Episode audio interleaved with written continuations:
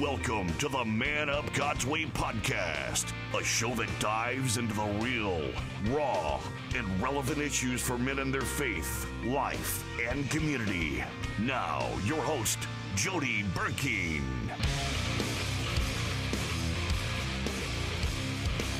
And my name is Jody Burkeen, founder of Man Up God's Way, and this is Man Up Monday podcast. We want to welcome everyone tonight. Thank you so much for joining us. If you get an opportunity, please share this with your friends on Facebook, YouTube, and any other social media platform that you might be on. This is a live broadcast tonight. It will go on our podcast platform sometime later tonight, and you'll be able to download it throughout the rest of the week.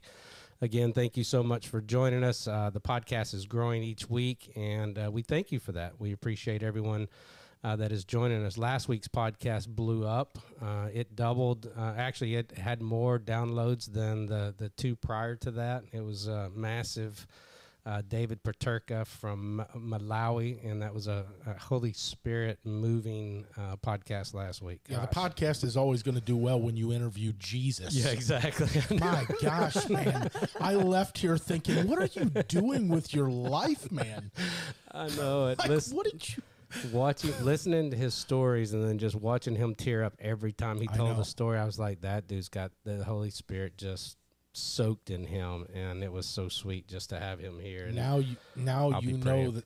I'm sorry. Now you know that there's somebody that cries more than me. More than you do, Yeah. exactly. So, again, my name is Jody Burkeen. I got my co-host here, Ben Neely. How you doing, brother? I'm blessed, man. Great, Doing great good? to be here. Good. Monday night. So you came into my office yesterday at church bragging about how much you didn't say hi, bye, or kiss my butt. You walked in and said, "I'm down to 215." 215 Yeah. 46 pounds and Good on job, the dude. on the uh on the contest it's uh 30 pounds exactly That's awesome, dude. Yeah. Congratulations.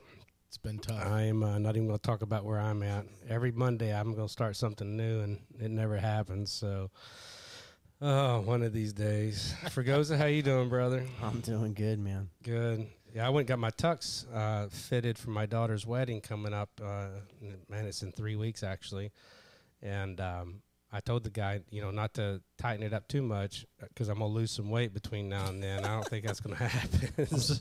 I thought maybe you assaulted the guy when he told you the measurements Yeah, or something, right? Well, what's crazy is my measurements hadn't changed much in two years. Yeah. So, you know, it's kind of like you get used to it after a while, and uh, I don't feel like I look that bad until I see pictures of myself or me on video. So it's That's uh, for it's- everybody. It yeah. is, it especially is. as we get older. Ugh, yeah, what are you saying? I am getting older. So let me uh, let me just run down a few things here real quick.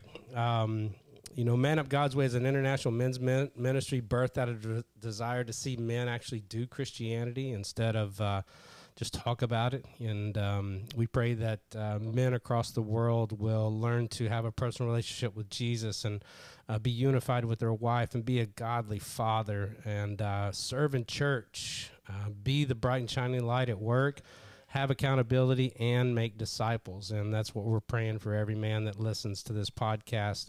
Uh, the way that we pay for this podcast is through our merch store, manupmerch.com. If you get an opportunity to go there, you can see shirts, hats, cups, mugs, uh, books, and uh, we appreciate everything that you do. Again, manupmerch.com.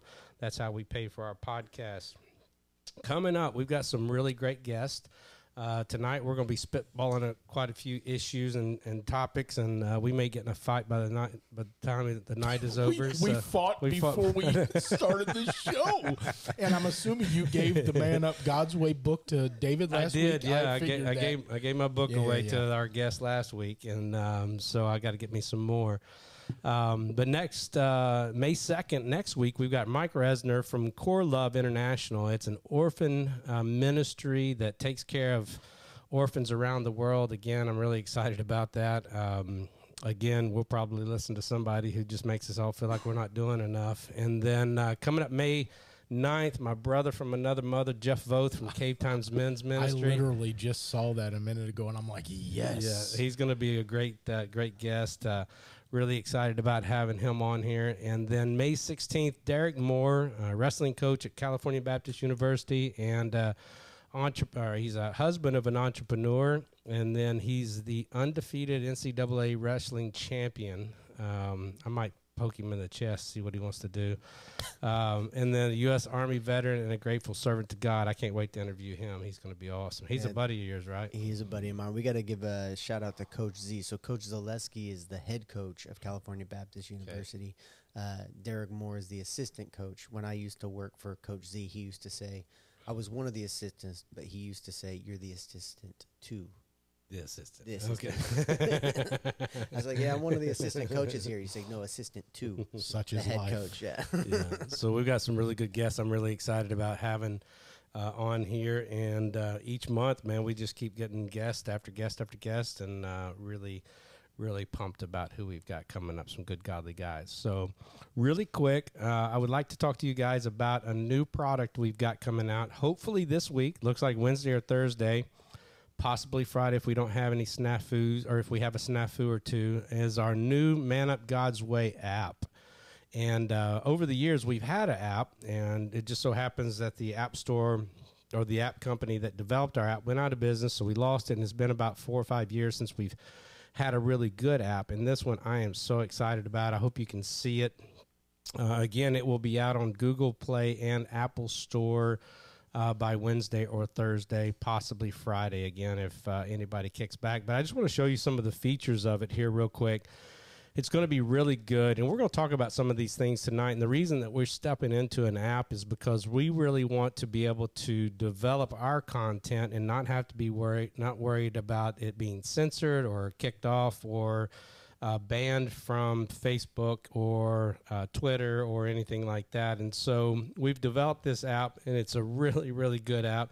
It has a community section. I'm going to go through this real quick, and if you'll see here, and we've just got some. Um, some examples up here right at the moment. We haven't completely done it, but it's it's kind of like Facebook. Now you'll be able to see posts, uh, you'll be able to see uh, comments, you'll be able to see videos, and we just put a bunch of stuff on here as we're just goofing off, uh, waiting for the launch of it. But you can follow people just like you can on Facebook. You can comment, you can um, you know watch them and see what they're doing we also have uh, one of the things we're excited about too is a prayer wall and so in here you'll be able to go into this section and have men uh, pray for you it's, this is a men's group um, app and we want you know every man to come alongside of it and see it the prayer wall will give you an opportunity to just to get your prayers out there and know that you have godly men praying for you um, then you'll have like our man up merch store we've got that going on as well you'll be able to see our books uh, our shirts, um, all the things that we're going to be adding to that later on down the road. We're going to be creating content, biblical content, video content, um, challenges that will you'll be able to get a hold of as well. Obviously, our podcast will be on there. Uh, we've got all of our podcasts on there already. You can listen to it through the app. Then we're going to have a Man Up Fitness section. Again, this is something I guess if I'm going to teach it, I got to start. You know, if I'm going to preach it, I got to live it out. So Maybe maybe I should take over. Maybe this yeah, part ben, of the, Ben's gonna have this. I'll one. take over the diet. He can take over the fitness. There we go. We're gonna do just that. oversee it. So we're gonna start doing, and um, kind of what my goal is is to uh, come alongside of you guys, like literally, and just be open and honest about what it takes to be fit, and you know the struggles and the ups and downs, and uh, so we're going to help you guys. We've got uh, to start off with. We've got a seven-day fitness plan that you can download. Uh, it gives you an opportunity to go through all. It actually six days. Seventh day, we want you to rest, go to church, spend time with your family. Then it's got a man up meal plan that you'll be able to download as well. And so, really excited about that too. Um, and then we've got a partner with the section, our Man Up blog. You'll be able to go in there and see the uh, blogs that we'll be creating throughout um, throughout the weeks. And then uh, one of the things that we're we're hoping that men will really get involved in. This is called Resolute Men, and this is a premium section. And uh, right now, it's going to be nine ninety nine a month or ninety nine dollars a year. It's two twofold. One, you're helping support Man Up uh, to allow us to continue this app. I can tell you right now, this app is not cheap. Um, it's going to cost quite a bit of money, and we're asking our men to come alongside of us and partner with us to uh, help us pay for the app and help us create content. It'll give me the opportunity to, as as you guys, most of you know, we've created this podcast studio on some funding that came uh, through to us. We also across the hallway have a new video studio that we're working on as well. That'll give us the opportunity to do uh, video content. We're going to do Bible studies. We're going to do series. We're going to do uh, expository teaching that will help you grow as a man, and that will all be in the Resolute Men's section, which is a premium section. And we're going to have teachers come in and preachers come in to guide and help direct men through this. We'll also go through deeper uh, fitness challenges, uh, meal challenges, uh, spiritual challenges that will all be within that group there. So, um, you do me a favor, real yes. quick. Will you go to the prayer wall again? yes, sure And then under Tate's prayer, will you hit the comments? uh huh. You know, tell him to you know send him uh, a picture of. I already uh, did. See, Oh, did you? Where is my it? doll. My doll. I just wanted everybody to see that. I think it's important to mention this will be a safe place for people to put prayer. yeah, yeah, exactly. yeah. It's just us messing around, testing it. testing it out right now. So, um, but yeah, anytime my men know me well enough that know if they're calling in sick or have an issue or something, they're getting a picture of a Midol bottle. So um, I always send it to them. But guys, be praying for this. This right here is going to take us. Um, we're going to be able to push. We have 877,000 followers on Facebook. That Facebook is really, uh, unfortunately, keeping um, keeping us for from reaching many people. And then we've got a group of 39,000 men only. That again, uh, even within that group, the group is blowing up. I don't know how people are finding out because it's supposed to be a private group. But you know, uh, I, honestly, I think what Facebook is doing is they're pushing the people from my page to the group because the page is public, the group is not. And so things don't necessarily go viral inside of a group. They do give us a good opportunity to share and to talk, but um, this app is going to allow us to break away from the barriers that we have within social media context of some of these tech giants out there. So, really excited about it. Be praying for that. And uh, we've got some big things happening coming up in the next week or so. So, be looking for that. And we will blast it all over social media once it's ready to go. So, Awesome. I'm excited. yeah, it's going to be good. We're we're really pumped about it.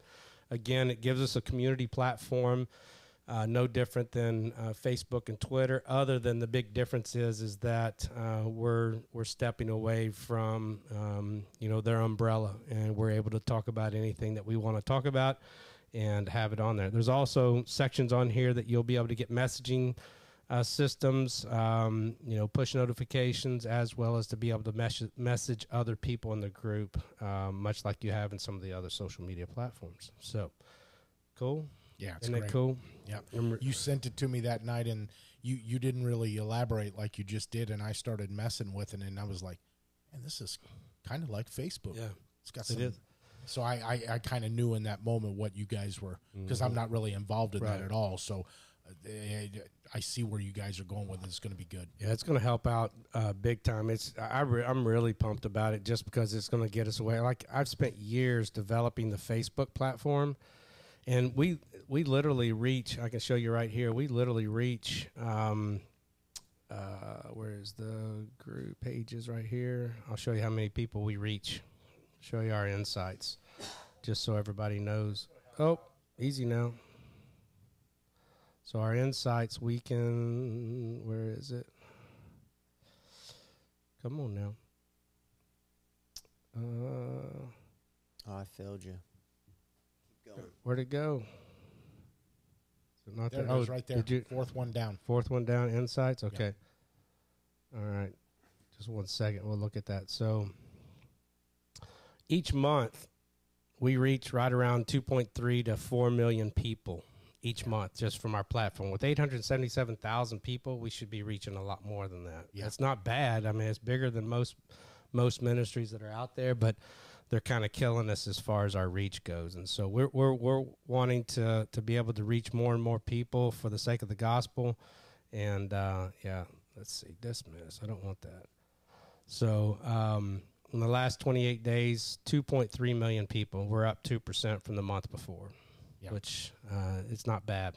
And then how are how are you how are you how are we gonna how are we gonna notify people when whether it's Wednesday, Thursday, or Friday? The app is or is It'll be all over? Facebook, all over Instagram. Um, anybody who's signed up and registered for the um, uh, Mailchimp a- um, Mailchimp newsletter will also receive that as well. So we've got about thirty thousand emails, and those will go out um, along with that. We're hoping that we we hit um, a thousand downloads the first day. That's what our goal is: a thousand downloads uh, of the app in the first day, with as many people as we have. But the problem is, as soon as you start marketing something on Facebook or Instagram, man, they anytime you put a link uh, of you know whatever, it it um, shortens the reach.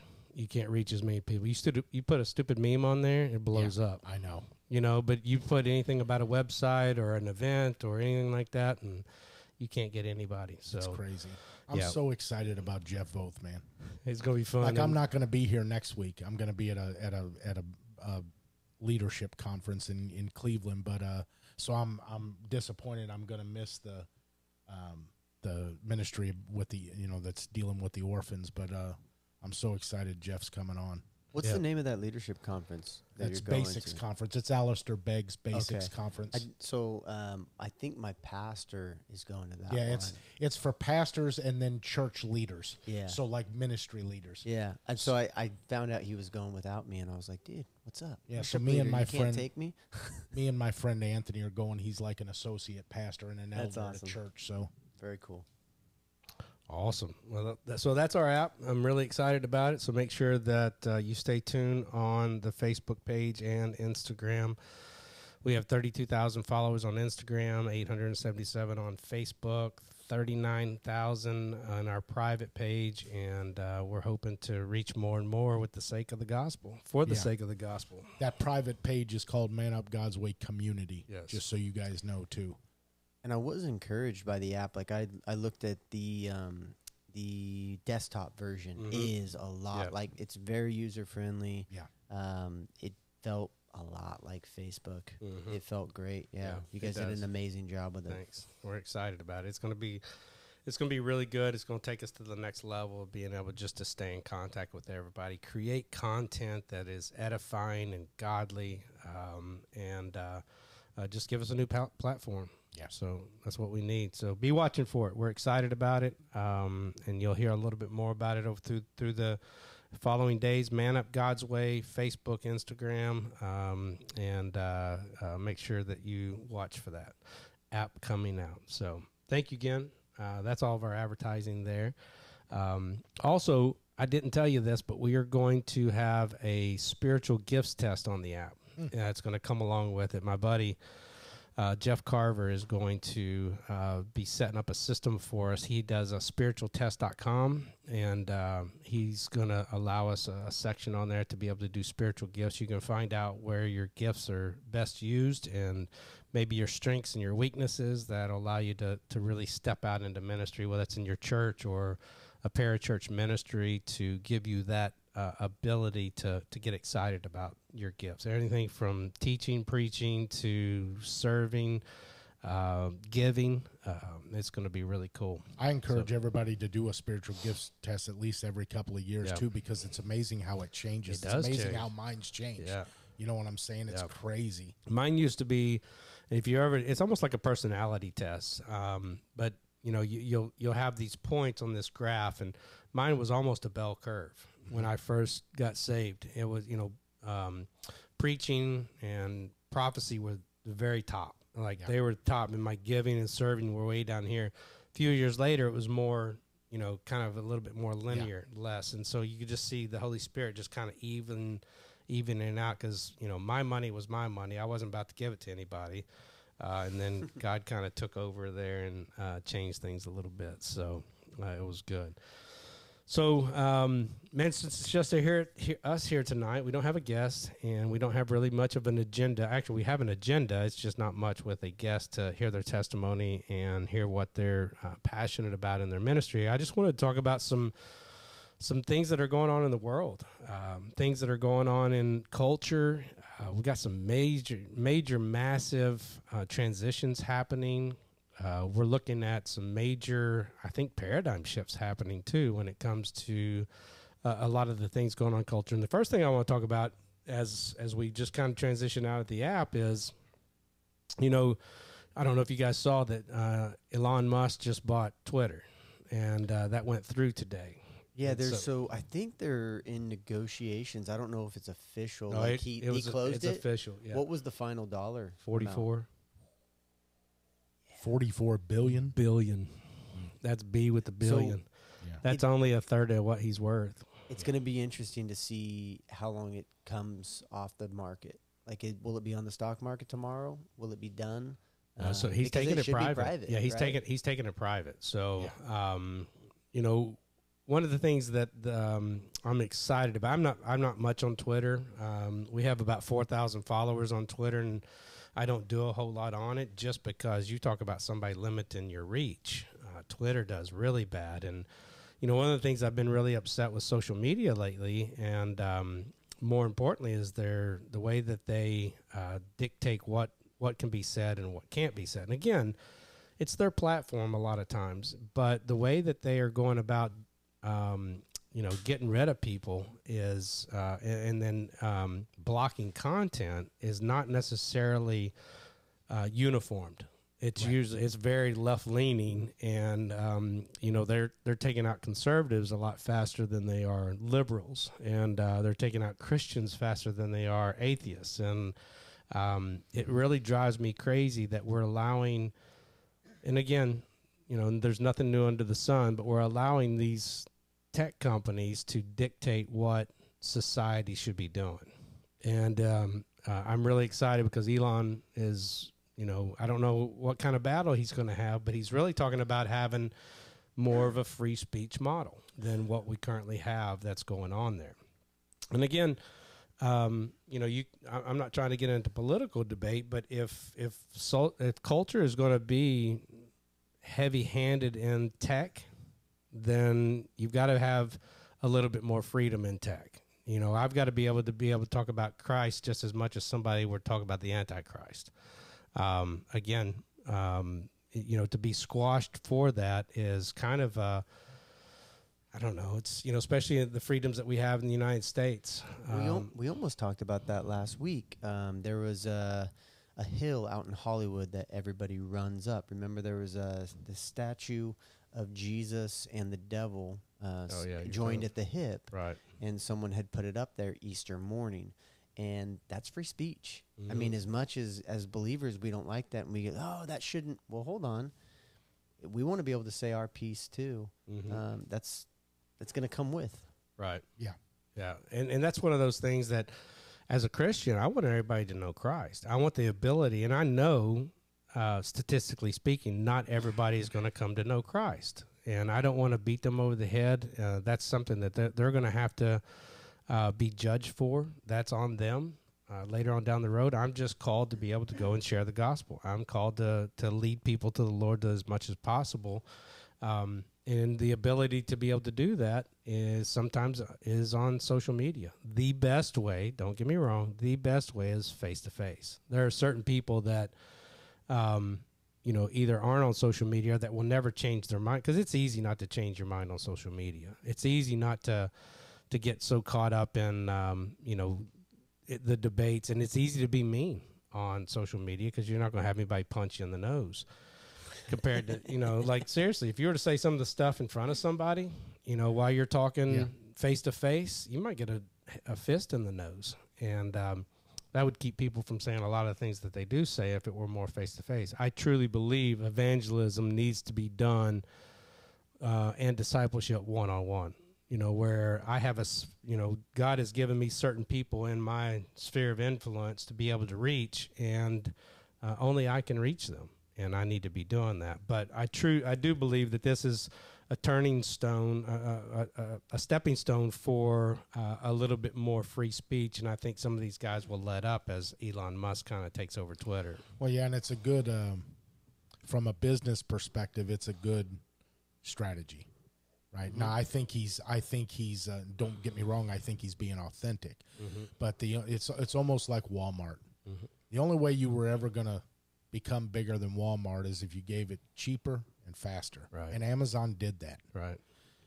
Someone if if you're gonna if you're gonna move ahead of Facebook in the social media era, then you've got to you, prom, promoting free speech Right. with as many people that want free speech Right. is is the way to go. That's that that's the move to make. Right. Because you're going to have a lot of people leave Facebook and go to Twitter and maybe that becomes the giant and or you're going to have people that have been kicked off Twitter come back or be they're on some other social Mm-hmm. media site where they've been regulated to the degree where they're taking away free speech Right. and go to Twitter. So it's a what he's trying to do is it's it's a good business move too. Yeah. And you know he's he's I don't know much about Elon. I, like I know he created Tesla. I know um, he's got the SpaceX.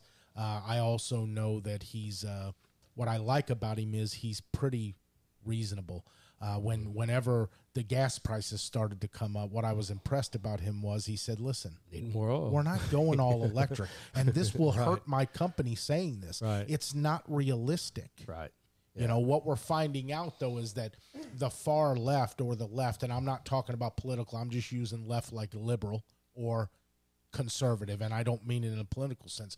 What I'm learning is is that they're they're doing a lot of things that they've been talking and wanting to do, and it is backfiring. Mm-hmm. Yeah. Like there is a there is a silent majority in this country that is not going to let that happen. Right. And you're going to see in November, again, we're I don't like to talk about politics, but in November it's going to be a bloodbath. It will. Yeah. And even their own people are telling them it's going to be a bloodbath. And what I think of when I look at some of these things that they're doing is it, it speaks to me about the Bible when God says, I'm going to turn them over to a reprobate mind. Like these people, Jody, they think they're doing right. Oh. They think their ideas are good. I know. it. They really, their Yeah. minds are so reprobate. Right. It's not funny. Right. I was listening to a podcast with Bill Maher, and he's a total liberal. Um, He's athe- moving. He's moving back to the center, though. Well, you know what's crazy though is um, his liberal is probably more um, conservative. Well, it's definitely more conservative than this progressive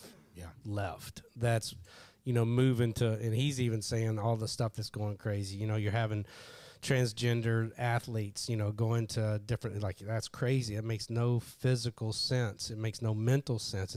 It makes no sense. Period. And he's he's pushing that quite a bit too. And I think you're right. I think we're where they let this this small um, group of people push the envelope so far that even the liberals didn't want it to go that far. It was it was way too far, and when it got got so far that it became wacky, that's where uh, things started to change. I think that's where you see Elon Musk standing up, and you've got people, you know, like Jack Dorsey, who was the founder of Twitter, uh, was the CEO up until recently. He's even backing Musk. You know, he's like they're crazy. He's like the board sucks, and um, they're crazy. They're blocking everybody, and he didn't even want to do all that.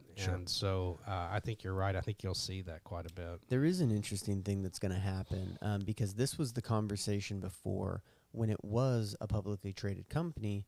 Um, the people who are on the right are saying, "Hey, free speech. It's a public, like it's a publicly traded company." Um, as soon as you become a private company, the question is: Is there liable now for what's being said on your privately owned space? So Right. it would be interesting to see if he would take it private and then take it public again Right. um, and not relinquish, you know, do a, no, a new IPO. Uh, it wouldn't be an IPO anymore, uh, you know, and I don't know Yeah, enough. don't- I don't know. Yeah, I don't know either. enough to know if you can do that. Like once it was, hey, it's no longer publicly traded. It's now a private company. Can he then make another offering and say, okay, we're going to take Right. Mm-hmm. it public again at X amount of dollars, but I'm not going to relinquish 51% of the shares, but I will relinquish, you know, 49% of the shares. It can be public again. Mm-hmm. That way we can talk on it publicly without him and his company being liable for what's being said on it. Because if it's private, then you get into this legal issue of hold on, you're letting this person say this on your private page, you know, your privately owned company. Are you now liable? Liable, Yeah, I think right. I think it- for for forty four billion, he's probably he's probably taken that in consideration. It's a Oh, great no point. doubt. but he's probably taking the consider. I think I think the deal with taking it private is is probably more so there isn't a board. You don't. Yeah. and you don't. so yeah, they exactly. don't have to. He doesn't have to cave and and let them kind of Right. control what he does and the message or and. Well, and if you this, if you got a unbalanced shareholders, Yeah. you know, if you got a ton of liberal shareholders and they want to tank your stock, all they got to do is sell it. You know, That's right. and and vice versa. So I think he's he's probably doing a smart move. I'm really excited about the the platform itself and him just getting back in there so we stop having this cancel cul- cancel culture. You know, that's that's the problem that's happening right now. If you say something that you believe, uh, you can get canceled for it. this is my analogy of what the world has turned into. I'm in a wheelchair. Because I'm in a wheelchair, I want everybody else in the world in a wheelchair. Right. And if you're not in a wheelchair like I'm in a wheelchair, then you're against wheelchairs. Right. And you're against me. And you're a racist. And you're hateful. That's that's what the world. Now that might be a stupid analogy, but hopefully you That's understand right, what yeah. I'm trying to say. That's, a, that's You know what. I'm Right. saying? Yeah. Uh, that- that- that- That's It's good. it's just nuts. Yeah, it is. And it's getting been- crazy. You ever been crab fishing? You ever been No, crab, I crab haven't. fishing? You take No, I'm not a hillbilly. Oh, I've been, I've been crab I fishing. eat crab, but I've never been crab fishing. Well, now you know too much about me. That's right. Um, so if you take a bunch of crabs, you put them in a bucket, right?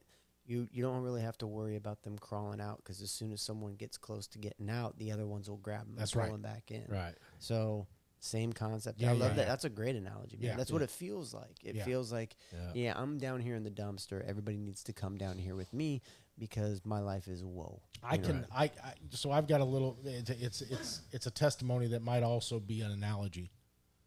Most of, if you if you're listening you know me, you know that my daughter is gay. Mm-hmm. My daughter knows exactly where I stand on Christ. She knows what I think about her sin.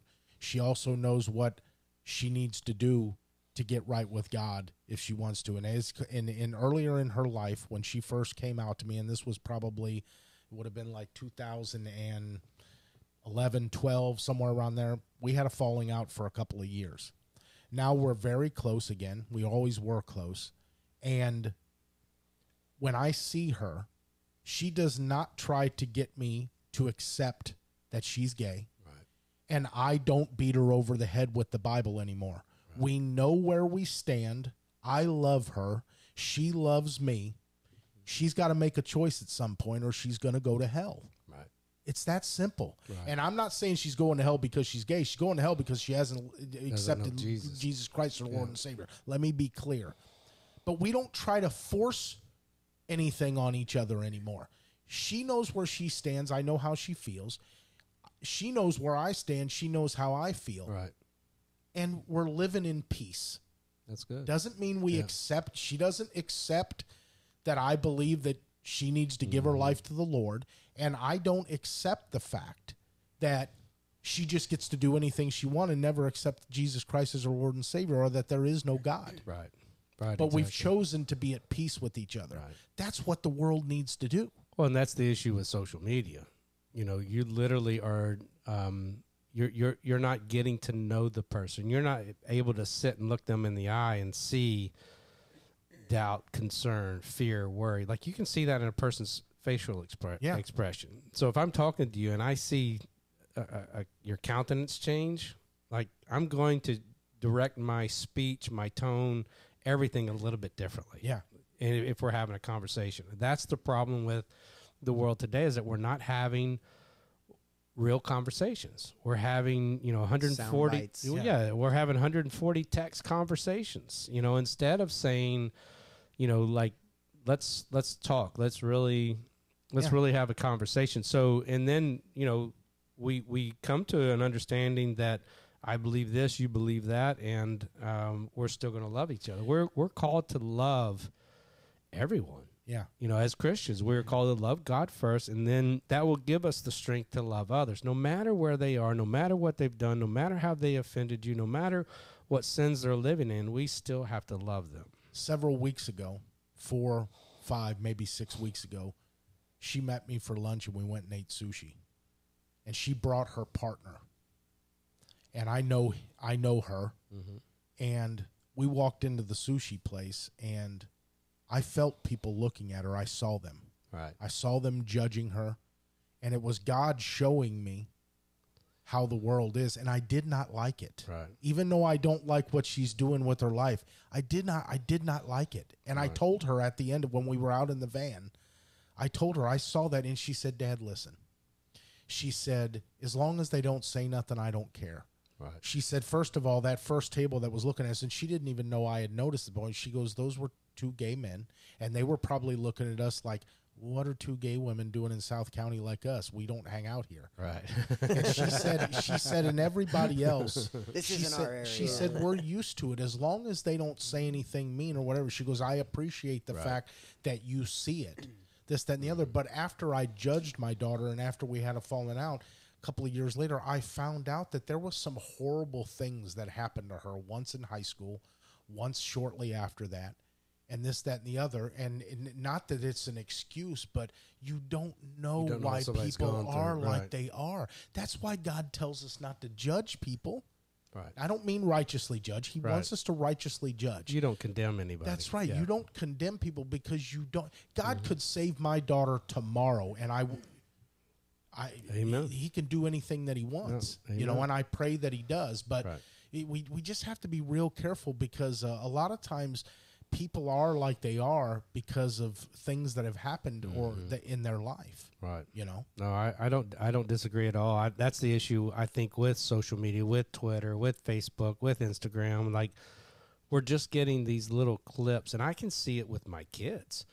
I've got 11 year old kids that um, got their first phone. I don't know why we did it, other than you know we th- thought it was for safety reasons because they you know they're on sports teams and they're always gone. And I don't even think we got our older kids uh, iPads until they were probably you know 12 years old, much less a phone. And um, you can just see a big difference in them. Like I- love it when they get grounded.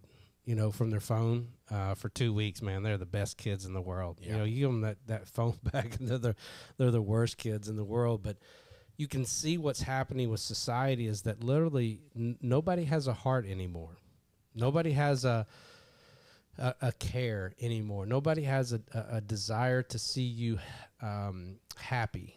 Um, and it's it it starts at 11 years old. It starts at you know on these social media. You know, I, I see text threads with our kids, and man, they are just hateful. We're going to block you, and we don't want you on here anymore. And we don't want this, and like, it's it really breaks my heart. And then you know you get them together in a group, they can't even carry on a conversation.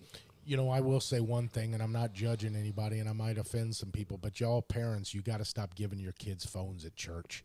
If you're bringing them to church and they're in the sanctuary, they're in the kids ministry Mm-hmm. or whatever, they need to be listening to the message. Take the phone, take the phone out of their hands for a couple of hours. And and I have grandkids. I have three small grandkids. Trust me, there are days that we don't control the the watching of the of the Mm-hmm. uh, Amazon Fire Pad for just an hour or two. Sometimes they watch for four hours because they're being bad and it's an easy babysitter. Right. But man, when you come to church, those kids need to be listening. Even if they're not listening, they're listening. Right, exactly. Even if they're looking to the right or looking to the left or, or or whatever. something, but man, but when they're in that phone, they're just totally enthralled in that phone. Yeah, I agree. I agree. Um, Easter weekend, last weekend, my kids tried to, you know, uh, they sat up on the front row, and I was like, "Don't you pick up your phone? Yeah. while you're while we're here, you're not going to watch your phone. You're going to listen to the sermon." And yeah, that's a that's a big deal. We've got to be careful with that with our kids, but it's a it's an issue that you know. I just read a study today. Um, it was talking about uh, Microsoft did a study on attention span. Yeah. And uh, the, the result of it was we have less attention span than a goldfish. Yeah.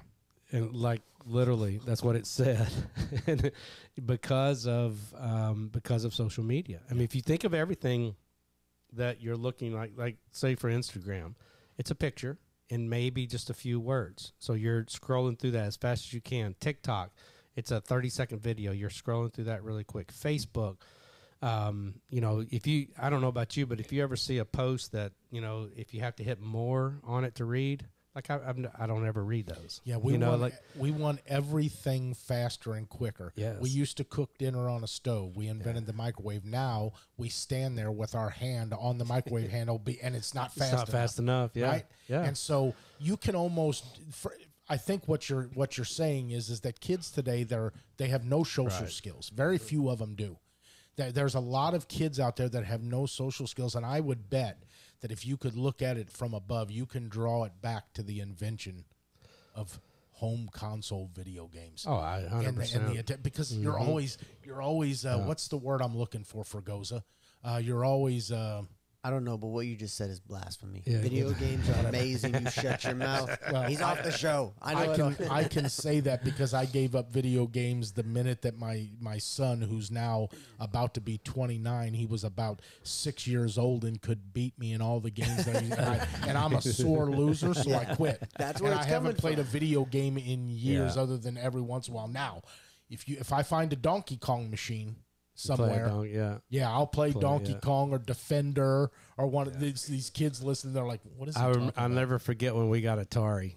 Like literally, yeah, yeah. Space Invaders was like the only game that it came on, and uh, I was probably eight or nine years old, and that was the coolest thing. You know, it was it was just really cool. But I I, don't I don't disagree. I think you're looking at technology has done a lot of great things. It's also done a lot of bad Yeah. things, and um, we have to, um, a- as a Christian, we have to balance ourselves. Yeah, and that's probably the toughest thing as a christian is learning to balance yourself. You know there's in moderation and unfortunately americans do nothing in moderation.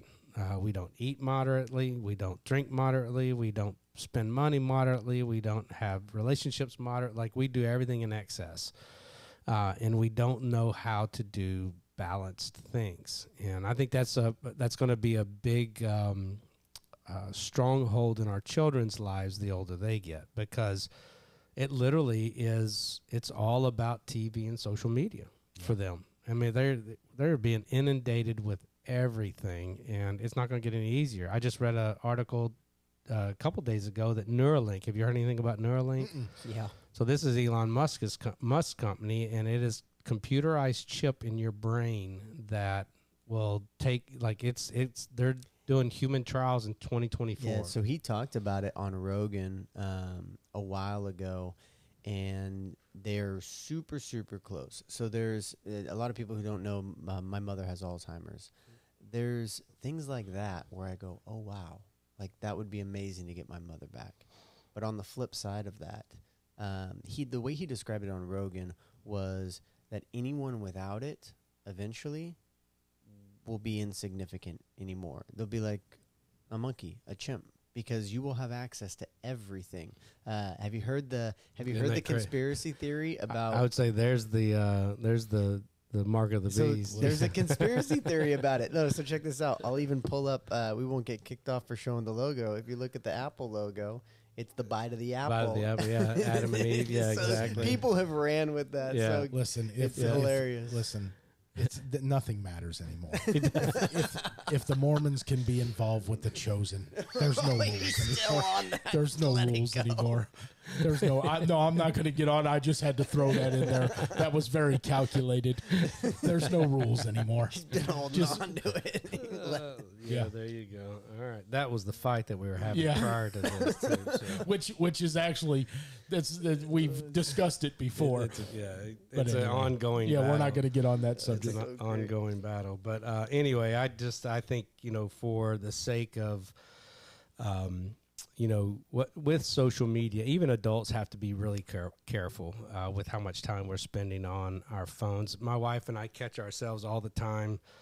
Um, you know, just we're sitting on the couch, and you know, the next thing you know, conversations died, or the TV show that we're watching is over, and here we are. You know, 20 30 minutes later it's like we were on our phones and nothing else happened you know in that in that whole time and um, it's easy to do Uh, i was actually going to look at what my social media time has been Ugh, I don't So you know I this gave you know I gave up Facebook, Instagram. No, I was never really on Instagram Right. and Twitter much.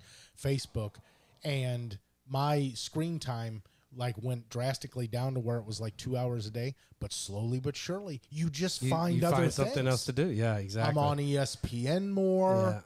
Yeah. You know, I'm I'm always checking work emails. Like, Mm-hmm. dude, I will sit at my desk at work and find myself. I've got two computer screens plus a laptop, and I'll find myself checking and returning emails at my desk Uh, on your my phone. phone, bro.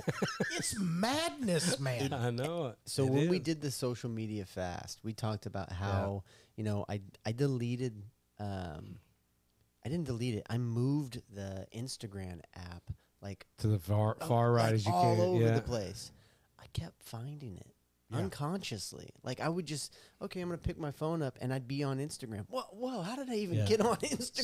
So I'm it drives my wife. I'm not kidding, dude. This drives my wife crazy. I'll literally get a text, and for some, I don't know what it is about my brain, but I little I go text, read it, Facebook, read it, um, Facebook pages, read it, Instagram. Like it's this. My. It's thumb just goes in that direction to where, and she's like, "I thought you were just reading a text," and you know, five minutes later, I'm still on. Well, you, you know, speaking of that, Nan is one of the best people I've ever seen. Unless she's doing it and just not replying until days oh, later. dude, I don't even know why she has a phone. Yeah, I hope like, she's listening too. She- yeah, she Turn your phone sh- off. She'll she'll like reply to something seven days later and say, "I'm praying," and I'm like, Mm-hmm. "Nan, they're already cured." right? Yeah, exactly. that was seven days ago. God already healed them. You're too late. Sometimes I've commented, "Hey, Nan, Yeah. it's too late now," or whatever, just you know, busting her hump.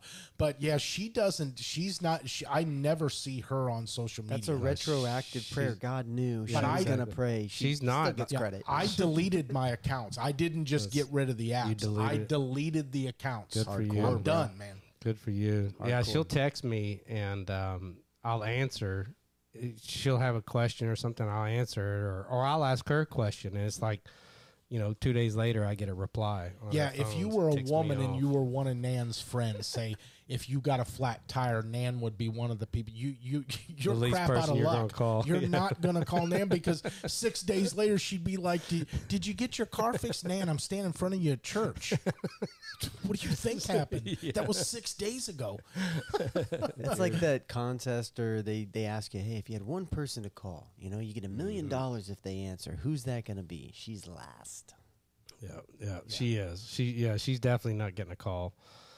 So yeah, I wanted to, um, you know, just w- with that whole um, whole Twitter thing, you know, it's it's freaking people out. You Yeah. know, it's you It's know all of, all of these people just you know want free speech, but when somebody actually comes and gives them the opportunity to have true free speech, they freak out because it's really not free speech. It's it's their speech.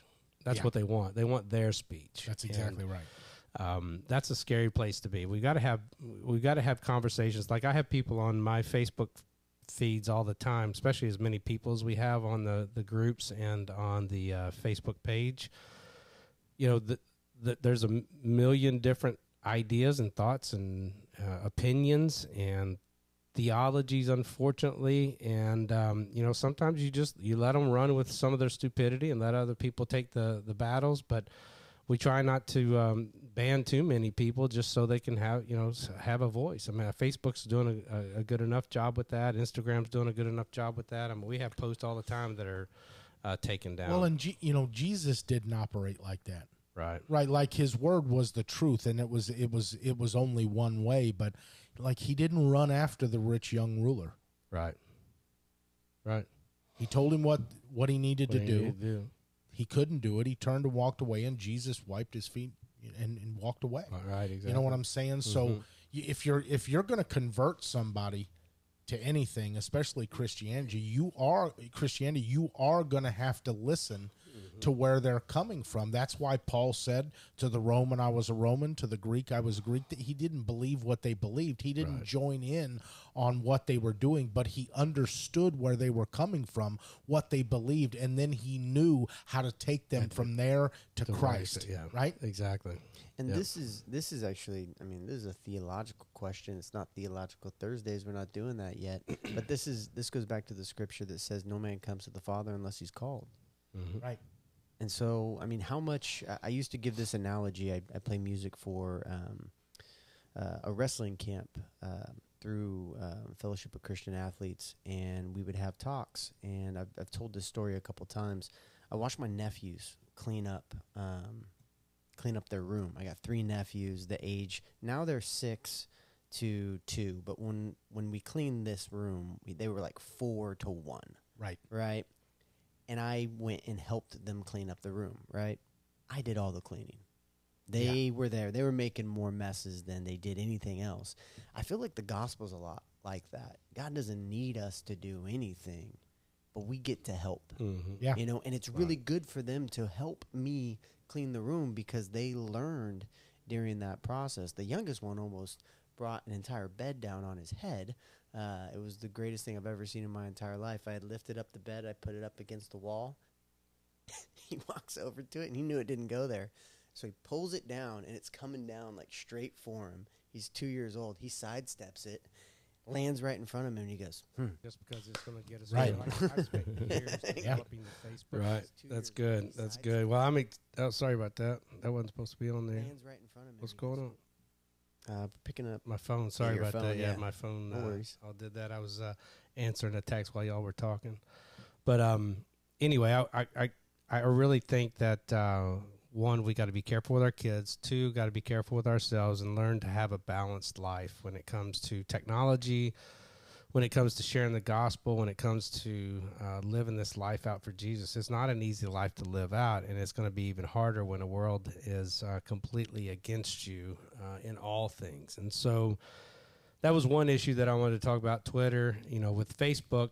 Uh, the reason I'm so excited about this app is that we have the opportunity to uh, bring our platform to a place to where we can talk about godly things, we can talk about biblical things, we can talk about controversial things without the fear of being banned or or shut down. They literally could wipe us out. We we are the world's largest men's ministry on social media platform, and uh, they could wipe out our whole ministry with just one click. And Right. so this app is going to allow us to be able to get away from that. And my point in bringing up Twitter and Elon Musk is hopefully it will bring these other goons, Facebook and Instagram and some of these other social media TikToks to a place to where they're not banning everybody as well. They're they're going to be more of a balanced type system, which will help everybody out. Yeah. Um, so uh, anyway, that's why I wanted to bring that up. Second thing I wanted to bring up tonight is I do want to talk about. There's a lot of stuff going on right now with Disney. I don't know if you've read anything about that or heard anything about what's going on with Disney. And uh, just this this past week, um, in one of our small group chats, um, you know, one of the parents were allowing their kids to get on their apps or their the iPads, and they weren't necessarily wa- watching what was going on, but they heard something that was going on, and the the dad asked um, one of the kids, like, "What what is this?" And it was a sh- show that had gay dads on the. It was a cartoon, you know, that they had these gay dads on, and so, you know, in a in a world where um, the iPhone, the iPad, the you know Androids, everything's being pushed to not only adults but to kids. Um, they're also pushing behind it an agenda for the LGBT QXYZ. I don't even know what it is anymore. Um, agenda and allowing a lot of these programs to push um, that harder and further on our kids. And um, we're seeing it in the school system. We're seeing it in Disney. Uh, you saw the thing that was happening down in Florida. Uh, that whole um, law that was just passed was so that they could not indoctrinate kids kindergarten to third grade uh, and talk about sex whatsoever. That was the so that was the self-proclaimed "Don't Say Gay" act. Uh, it's not called It's that. not called that, Yeah, that's right. there's nowhere in that that says "Don't say gay." Um, that was basically a like a PR. Uh, yeah, that that's was a, a, total piece, PR yeah. push from the left. Yeah, exactly. No, but but Disney is pushing a heavy, um, uh, heavy-sided and unbalanced uh, view of that on all of their characters and their TV shows and in their movies. Uh, matter of fact, uh, some uh, videos came out with the CEOs and vice presidents saying that they are going to push more. That they Yeah, by fifty that. by in ten years, fifty percent of their staff would be LGBTQXYZ, and um, it's an agenda that's being propagated and indoctrinated into our children. Yeah, to, well, the, the scary that. the scary thing is, and I think most I, I have friends who are gay. Mm-hmm. Um, they would agree with me because they're reasonable people. Um, you don't need to be talking about sex with kindergarten At all, You yeah. know, um, there's a I can't I don't even feel good repeating it, but Kindergarten Cop. If you've seen that movie, there's Yeah. a part in there where Yeah, that there's kid. a vagina. Yeah, yeah, and yeah, a yeah. He says, yeah. but that's about as far as he lets it go. He goes, okay. All right, and then we're and he just moves on from the time he doesn't address it at all. Mhm. That's how you address sex with kids. You're like, all right. Did you Now, in other news, Yeah. did you guys watch or hear about any of uh, Franklin Graham's sermon that he did on Easter in Ukraine? Uh, no, I didn't. Uh-uh. Okay, he said this. He said, and I'm not quoting, but I'm, I'm paraphrasing. The most important vote that you will ever make from here on out is for your school board members. Right? Mhm. We just interviewed Yeah. somebody a few weeks ago. Yeah. He said, basically, in a nutshell, they're coming for your kids. Right. Yeah. well, that's right? what that's, That's what, what they're doing. Yeah, that's what I don't understand is like, you know, that it was a big deal in, in my day, and this was back in the 80s, that uh, we would have sex ed in high school. Like, and it was even junior, senior year. So you're 16, 17, almost 18 years old before you even heard anything uh, with sex, regarding sex. That's what I don't understand is number one, you know, every Disney movie that I've ever seen uh, or would take my kids to, there's no reason outside of an agenda or propaganda to have anything sexual related in the movies. I'll, I will say I will say this because I was a part of that. Um, that you know, hey, we're going to do sex ed, and and my church upbringing was like, nope, my kids aren't going to go to sex ed. So there's a there's a detriment to that too, Well, the because you don't want to be. Um, I'm I'm still trying to forgive my parents for not telling me anything. I went and found out on my own. Right. Well, that's that's that's, the other thing, either. and that's that would that would be my point tonight is that parents, it is your responsibility to train your children, not only in godly biblical things, but but in sex and understanding. Like our two oldest kids, um, we we taught them from the very beginning that. Um, and we prayed from the day that they were born that they would find a husband and a wife. Not that they would have 15 dates. Not that they would go out and you know Baskin Robbins 31 flavors try it till you like it kind of deal that they would find the one that God was going to give to them we taught them about sex not in the way that you know hey it's you know it's bad don't do it no we taught them how great it was in the context of marriage you know when you do it right when you do it in context of marriage it's a beautiful thing man I've been married 30 um how many years 32 years in August. I'll be married 32 years.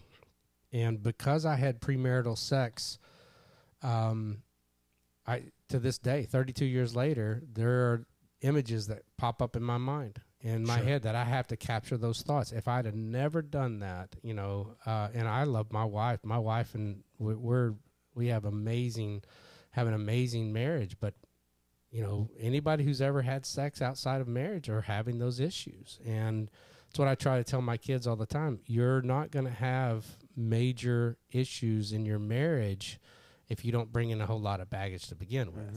Not not saying that it won't won't be easy or it, it's going to be hard, but it'll definitely be a lot easier if you're not bringing in a whole lot of baggage. And um, there's no reason that the school systems or even the church for that matter needs to be teaching our kids about sex. The parents need to be teaching the kids about sex. The, ti the parents need to teach them about um, uh, chastity and honor honoring your spouse and having godly marriages instead of um, having dates. We didn't allow our kids to date. You know, and uh, that was a that was a big deal. With the way the world is now, I wonder how much you know that that word uh, train. Mm-hmm. The Greek is gymkazia, I believe. It starts with G Y M, like gymnastics like gymnasium. Mhm. When you go to a gym, there's a routine. Every exercise machine works on a certain part of the body. You do certain reps. You're rigid about it. You're disciplined. Are we really training our kids? right like our kids are if if you have both people working in the home and I'm not against both people working in the home. I came from a family where both parents worked. My mom was a career woman and luckily I had the same babysitter all my life. Her name was Diane and she was like a second mother. Right. But a lot of kids are going to a daycare mm-hmm. where you don't intimately know the people that are pouring into your kids whatever they're pouring in Right. You know this that and the other and we wonder why things are like they are. Mm-hmm. you know what i'm saying? And i know people have to work. That's so this isn't like i'm against women working or i'm against both parents working. It's not about that. I know how it affected my life even with a strong everyday Mm-hmm. person named Diane that was in was in our lives. It's there were still things when i look back on my childhood i'm like you know i wish my mom wouldn't have worked Mm-hmm. you know, I wish she would have been there to do this. I'm not mad about it or anything. My, me and my mom are really close. But I do see, Right. based on my own testimony, how it affected my life. Well, in in the moment, you know, as a parent, you think that you're you're sacrificing and doing the right things for your kids. Right. I want to provide for my kids. Okay. Sometimes one income doesn't do that. Two incomes do. But there are sacrifices there, and you start leaving things behind, such as your children. You know, like when Nan and I first uh, we had Evie, uh, we had a full time live in nanny. We paid paid for a full time live in nanny, and um, man, there was some major sacrifice. We we both wanted to keep our careers and you know keep you know making all this money and thought we were doing what w- was best for our children to to build an empire, so to speak, for them. But looking back on it, Nan now has been at home um, for twenty years. Right. And we've made major sacrifices for that. Even to this day, now that I have 12 uh, uh, twin 11 year olds, uh, we're still making sacrifices that cost us um, luxuries, uh, but we've seen a major difference in our kids. You know, Yeah. we, we, we wouldn't change it for the world. And that's not for everybody. I'm not saying that, that that's the right way to go. I'm saying you're going to have to make sacrifices one way or the other.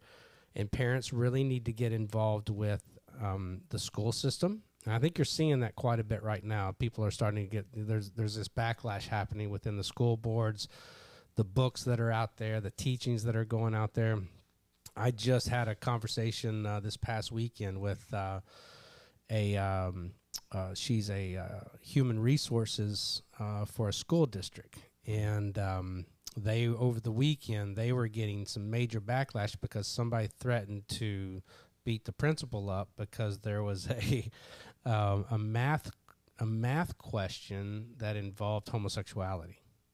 Like, how in the crap did you get homosexuality out of a math question? Like when I was growing up, it was always like, if Sally walked three miles and you know jumped in a car doing sixty miles an hour and went another five miles, you know, that was the kind of math questions that we had. It had nothing to do with you know sexuality or anything like that. It is that. comical that go are, that are like my generation. We were just mad about the words being in there in general. Hold Yeah, on, exactly. what does Sally got to no- do it? yeah. Yeah. why are we talking about Sally, dude? I'm trying to add some numbers What's and oranges. Yeah. I was okay with the oranges. Now Sally's involved. I'm Mhm. very confused. yeah, Right. you know, um, man, I just lost it.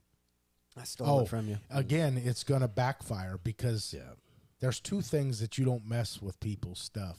Their pets and their kids. kids, yeah, Pets come first. People Yeah. are yeah, pets. They're not going to allow it. right. At some point, people are going to rise up, and there might be some people in the middle that didn't. Let's just say, let's talk about the president that that didn't like Trump because of his personality. Right. Okay, so they changed their vote this time. Big mistake. Mm-hmm. Your vote means something, Yeah. people. Your Well- vote means something, and let's get this straight too. Your most important vote isn't for your president.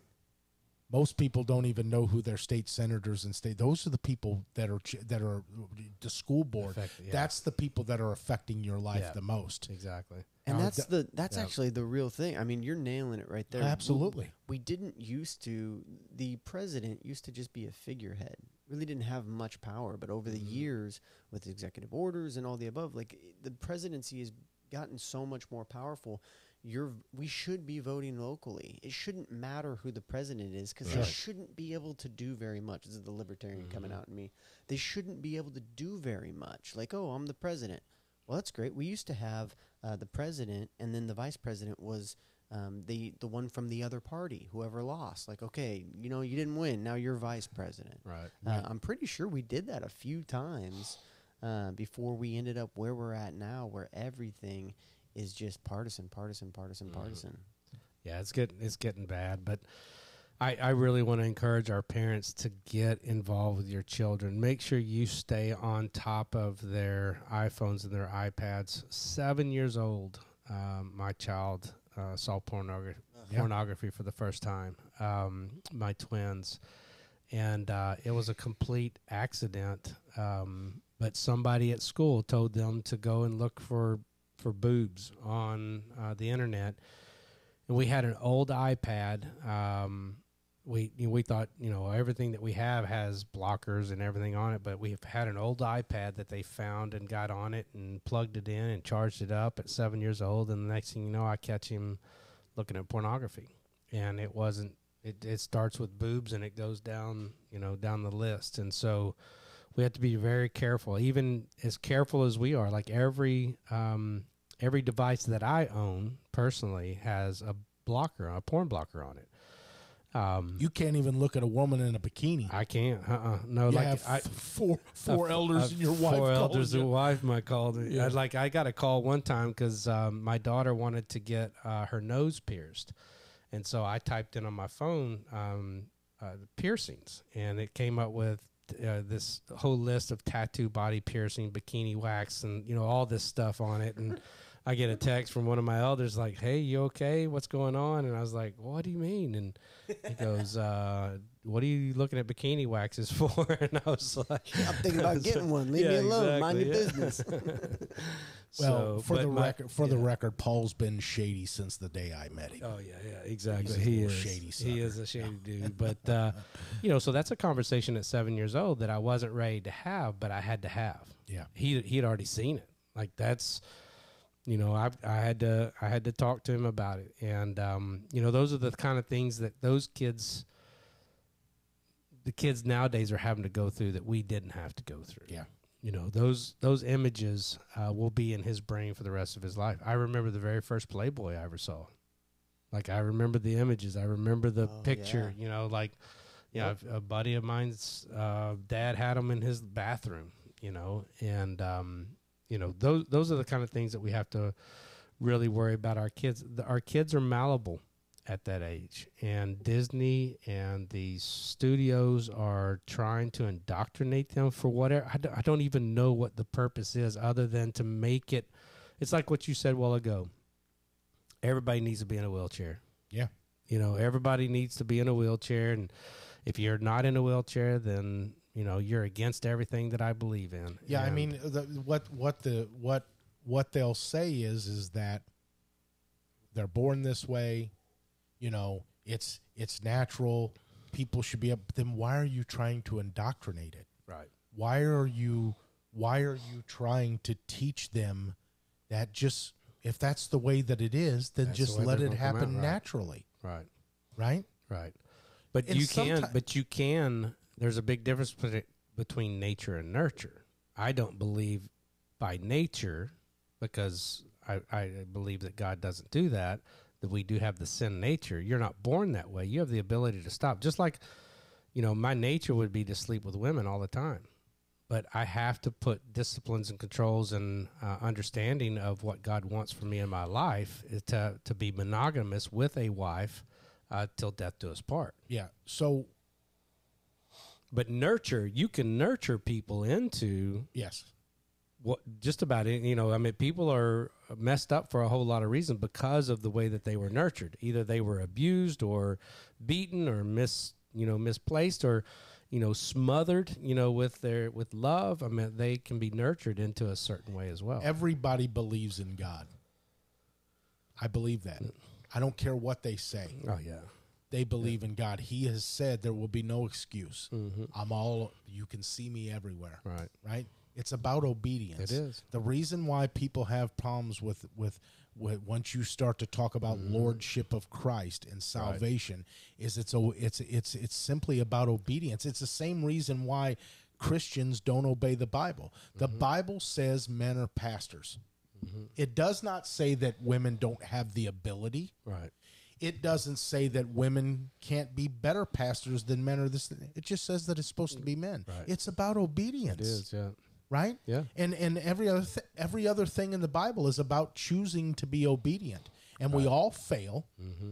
But the the problem with G once you start like people will talk about gods, Yeah. gods something bigger, Buddha, this that and the other. But what separates Jesus Christ from all of them is what we're saying is it's the only way, It's the only way. Right. and that ruffles people's feathers. Yeah. It does. You know. Have you ever heard of uh, Jackie Hill Perry? She is the author of Gay Girl, Good God. Um, her husband. She walked away from it. Uh, she, she walked, walked away, away from, from gay homose- girl? Yeah, exactly. Oh well, no, no, no. Yeah, so she walked. I thought you meant she walked away from it. no, away. she from walked the away book. from homosexuality. Yeah. So um, the the book "Gay Girl, Good God," one of the most impactful um, things that she wrote in there is exactly what you said. Um, it's refusal to bow a knee to the king. Right. It's refusal to fall under submission. I, I think I identify with you a lot, Pastor. You said, "Well, my nature is to sleep with a bunch of women." That is my. I know it is because I went to college and I wasn't following Christ. Like I, that's how God made me. You Yeah. know, to have multiple partners and all the above. But I know that that's not. th- There's a better way to do things. Right. Um, and I, it's just I you gotta- watched Right. I watched a 60 minutes clip or a 60 minutes episode. It might not even been 60 minutes. It was on YouTube and it was one of the one of the real popular atheists. And the interviewer said this, asked him this.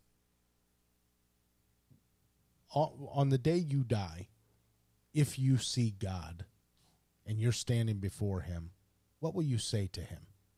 And this guy looked at this this interviewer in just with the most prideful face and he said, I'll look at him and say, Child cancer? Hmm. What's that about? right. You know, this, that, or the other. And I'm sitting there thinking to myself, You're gonna squeal like a schoolgirl. yes, yeah, exactly. That's what you're gonna He's do. not gonna say a word. Like just yeah. the look on his face. Be not deceived. The Lord is not mocked. mocked. Yeah, exactly. and and these That's people good. and, and I like what you just said. What she said was it's it's about you know the bowed knee to the Lord. What's funny is every knee will bow. Mm-hmm. You will bow. Mm-hmm. Yeah. You'll bow today or you'll bow then, but you will bow Yep. before the Lord. Yeah.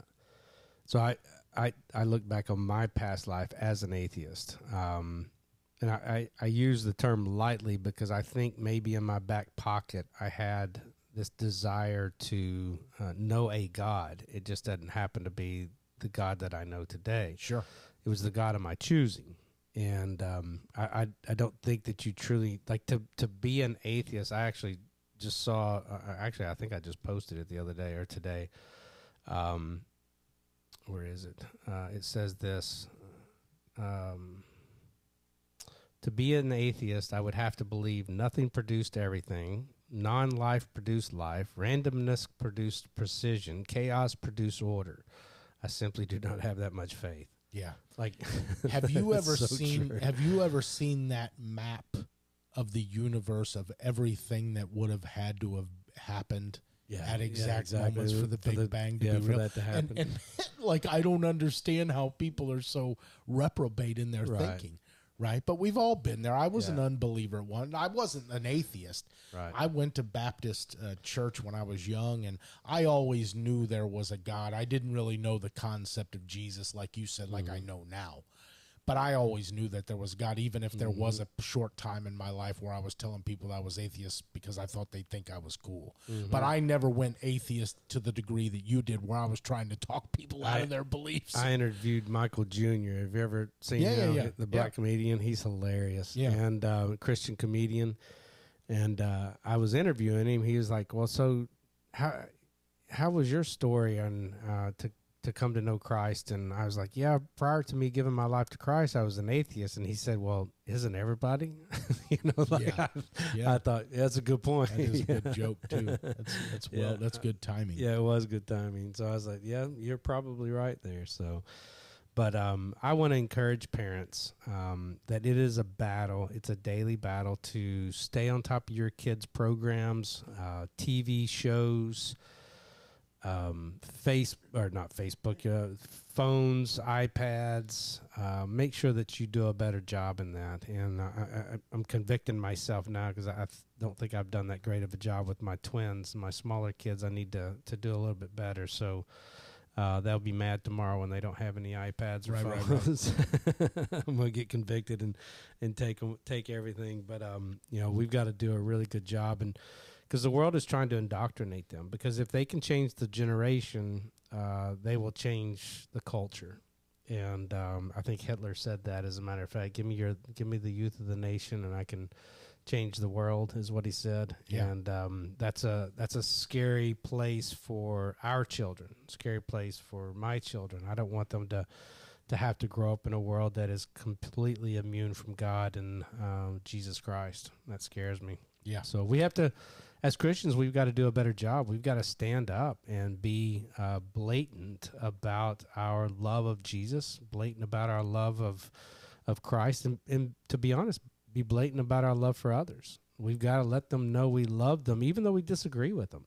Uh, that we still love them, and so does Jesus, and that's not an easy thing to do. You've got to learn to to um, you know kind of duck the water off a duck's back. You've got to be able to to handle all the above, and that's a that's not an easy place to be. The closer you get to Jesus, um, you know, the closer relationship that you have with God the Father, the easier it will be. Yeah. It's going to be tough though.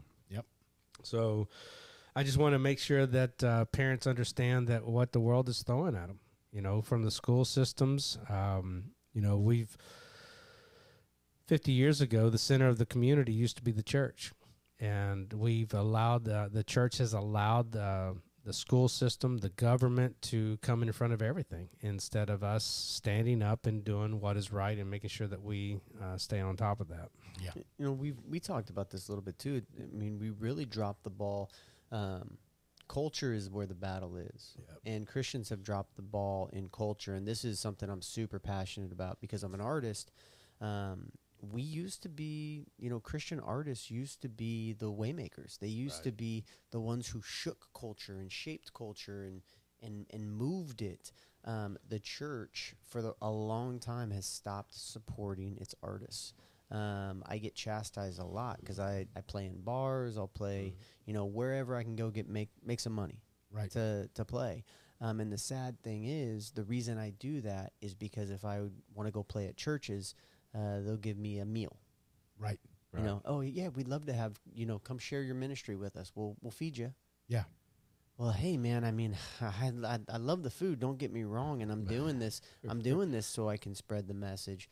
But the culture battle that we're losing, man, we started losing it there when we stopped supporting the arts and we started, you know, getting away from. It. You know how many times I have people yell at us for selling merch and my books and all that kind of stuff? Like, literally, you're selling the gospel. It's like, no, I'm trying to provide content for you to to help you. You know, it's not. Trust me, uh, I don't get rich off these books, and I don't I don't get rich off this content. It's just enough to be, or the the merch is just enough to pay for the ministry. Alistair Begg said in the last f- over the last 50 years if the church had been loving God and loving others and not fighting causes and not picking all the wrong battles to fight that the world would be a different place. Yep. But we're not doing that. No. You know what I'm saying? No. They um the, the what what what is the the verse uh, in Timothy where God says no good soldier gets the- involved in the, world, affairs of the world, Exactly. Yes. right? So that he can look that up. It's is it First Timothy? But I love that. I yeah, I love that. I love that verse because w- w- as Christians, we get we get caught up in the wrong battles. There was a going back to the book uh, Second Timothy two four. gay girl good god there's a there's a video on or there used to be a video on facebook and youtube of a of a gay an ex-gay man that was given his testimony. And he said the reason why he there was years that he wanted to come to church but he felt like our enemy. Mm-hmm. He he felt like that we that we were against him that that he that he had no place in any church and it was a guy at work or someone in his personal life that invited him to church this that and the other and he ended up giving his life to the lord but he said y'all are going about it the wrong way Yeah. That's it's the pro- love Christians have to focus on sin. Period. Ah. not sins Not sins, Sin, sin, yes. in general. So when I look at somebody, not only am I, I'm like, you know, we will bash, and I say we very, very lightly across the board in church. Um, we'll bash adulterers. We'll bash homosexual homosexuals. We'll bash fornicators. Mm-hmm. Um, we'll bash uh, drunks. Right. Um, but we don't The bad ones. we But don't not go. We don't say anything about the gossip or the glutton or the pride or or what did you say? i said but we don't bash speeders Oh, speed it. Yeah. Hey, just now you. I'm just doesn't joking. say anywhere in the Bible that you can't speed. Okay. um, and that's you know that's the issue with Christians is that we don't we don't hate our sin our own sin as much as we hate somebody Well, else's. we- if we would learn to do that, oh my gosh. We actually, I mean, if you think about each one that we focus on, it's the things that you, most of them, that you can physically see. yeah Mm-hmm. Right. Yeah. The the only one in the church that you can physically see that we've pushed to the back, and I think in America we all suffer with it so much, is weight. So you know, Oh, now you're I, meddling. I know I'm meddling, but I can't tell you again. you're breaking up I can't tell you how many conversations I've had with pastors mm-hmm. who have a, clearly abused food and they're telling me that I need to, you know, hey, you you really should never take a drink ever. And I'm like, listen, I, I, I you might have a point, but we should talk about the other elephant in the room too. Right. Um, we gotta slow it down, brother. yeah Right. Um, but when you can see something, you know, when you can see alcoholism, when you can see drug use, when you can see an affair, when you can see uh, prostitution, when you can see um, these things that you can physically see and say, oh, that's bad. Jesus sees the heart, man. I, I am so guilty of, uh, I never flip anybody off on the freeway. Right. Never, but I'll definitely give them a thumbs up. that's right Like, and my brother called me on it. He said, dude, you're flipping them off. that's right I said, no, no, no, no, no. No, I'm not. He's all, no, no, you, Yeah, you're you- not getting off on a technicality you are. so it's the heart. to to him that knows right and does doesn't do it Right. to him it is sin Yeah. it's to know right and do wrong Yeah. now throw the first stone Yeah. right now throw the first stone righteous judgment is between christians Mm-hmm. jody you see that there's a your your spirit's mm-hmm. vexed because you see a, a a- breach in the spirit Right. or you you've heard that i talked to stacy the mm-hmm. wrong way whatever it is that's righteous judgment Right. but for to someone that you don't know that's never had the gospel preached to them never had the, the love of jesus Right. shown to them for you to sit there and just say hey listen you're, you're you know you're wrong this that and the other. Mm-hmm. That is not the gospel message. And trust me i've lived it with a gay daughter. Right. i preached the gospel to her unlike i've never preached the gospel to anybody before How's that working? i threw every scripture i knew at her. I judged her and guess what? I lost her for two years. And then i got corrected. Mm-hmm. She didn't get corrected. She's still right where she was. I got corrected Well, she's not Right? a fo- she's not a follower. Like, why do we why do we hold the world to biblical standards? They're not following. that's right of It's- course, of course, they're acting like the world. They're the world. It's not. It's not that we're holding them to biblical standards. It's that we sometimes we do have to show them their sin. absolutely. In love, you know, done done in love, not in judgment. And uh, you know, the throw the first stone was in condemnation. They were condemning her to death, and that's when Jesus, you know, c- put the line in the sand and said, you know, whoever cast the first stone, who's without sin. That's why I said earlier is that we as Christians have to view sin. We have to hate our own sin more than we hate somebody else's. Yeah, and- as long as we go out and share that, I don't want anybody to think that we're not supposed to stand firm on the Word of God. We are, um, and but we're not to condemn people. Um, you know, no matter what's going on in their life, there is still the potential for them to get saved. The as long reason- as they still have breath in their mouth. the reason why you start at sin is because it makes us all start out on equal ground. right, exactly, should Right? Yes. it So- should. Yes. Right? If you start talking to somebody about their sins and they're not a Christian, they're looking, their fingers pointing right back at you and being like, "You're a hypocrite." But if we approach them with sin and what happened in the garden, Right. and now we're all condemned, Right. Now we're all even. No, even yeah. Exactly. We all started in the same place. exactly. That's because good. if all you're doing is judging people's sins and talking about like we've talked about the paul side of your testimony a non-believer is looking at you even if they're interested in being like i'm so far from that it's not funny Right. that's not attainable to me right. right Yeah. Exactly. it's crazy That's good. We used no, to it's a say good point that you made That's good. we used to say that you, you never you never call out someone's sin unless you're willing to walk with them through it. You Yeah, know, so if your totally. relation Right. if your relationship's at the point where um, I have I have friends that are at different levels of relationship. I have a good buddy I was talking to on the way here, and we've known each other so long that any sin, any like man, we'll get in straight up fights on the phone, and he's like, no. You're being prideful right now. I'm not going to talk to you until you stop being prideful. or, or no, that's sinful. Like you need to show grace to that person. Like why are you doing that? You're being too hard on them. Right. Um, but he's willing to walk through me with it. He's not Right. from the other side of the room. Hey, by the way, you're going to hell. Right. See you later. Just First- remember Yeah, that. good luck. Yeah, first of all i've i've never met any of your friends but i like them all more than i like you I've made them all up. They don't exist. I can't stand when people I can't stand when people say, "Well, Jesus flipped tables." Jesus died for those people. right.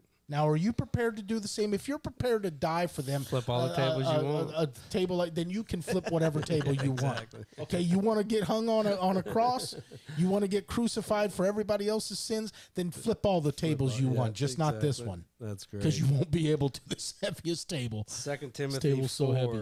Yep. two four it says no sh- soldier in active service entangles himself in the affairs of everyday life so that he may please the one who has enlisted him as a soldier. Yeah, In other words, you know what what Christians need to do is stay out of the f- the affairs of the world. that's right. Um, don't allow them to come into your life to where you're trying to please the world instead of please the one who enlisted you, which is Jesus Christ. As a follower of Jesus, my focus, and this is for all Christians, and this is the problem with the church today, is that we we aren't focused on Christ. There are very few conversations that I have throughout the week with so-called Christians that focus on Christ. Right.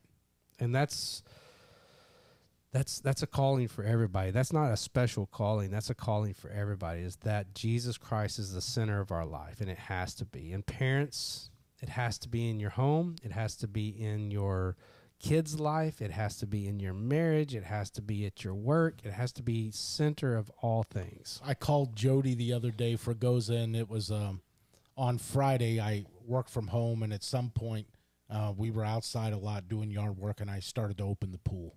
I've got an in-ground liner pool. It's nothing fabulous. It's just we got it with that. it's the getting hot enough, yeah. Yeah, so I uh, go to fire up the pump after I got everything ready, lugged the safety cover off myself, this, that, and the other, and uh, the pump won't start. Now, in that moment, I lose it. I am mad. And Cussing in your heart. I've forgotten sinner. all reality, and I go sit up at our table by the pool, and I literally say, Lord, why can't something just work smoothly lately? And this is exactly what the Holy Spirit imparted on my heart. He talks to me like I talk to him sometimes. Really, dude? like, uh, this is the cross you think you're bearing?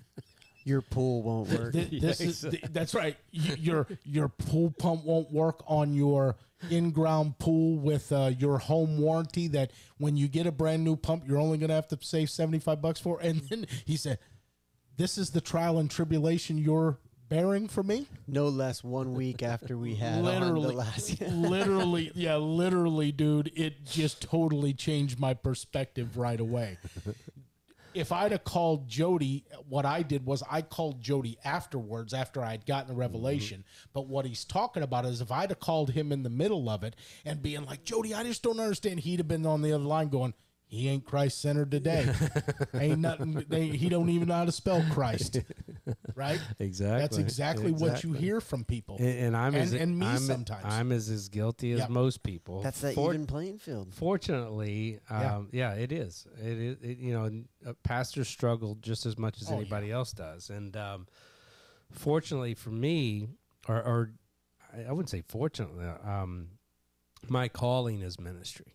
Yeah. which puts more focus on me being Christ centered because um, if I fall, if I quit, if I misstep, whatever you want to call that, uh, I take a whole lot of people out with me Mm-hmm. potentially. Yeah, I'm not saying that you know everybody's following Christ or coming to our church or following Man Up Ministry because of Jody, but um, that's I don't want that in my life. I want to be Christ centered in all that I do. I want to be Christ centered in my speech and my actions and raising in my children. And again, we're not 100. percent We're struggling, you know, just like anybody else. You know, we've got the we've got the needs to be met. We've got the house and the bills and the, you know, uh, the the I don't have a pool, but you know the air conditioning system that goes out, and you're thinking, well, really, God, you know, all of that kind of stuff. But we've got to put more focus on in in Christ because He's going to give you the strength to do that. This world is coming at us 900 miles an hour.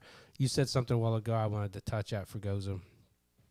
Um, that the church needs to do better job um, culturally with musicians and artists and stuff like that. The problem is is that we've allowed the culture to infiltrate church. Mm-hmm. The worldly culture. We're not we're not sending out a biblical culture to the rest of the world. We're allowing the worldly culture to come in.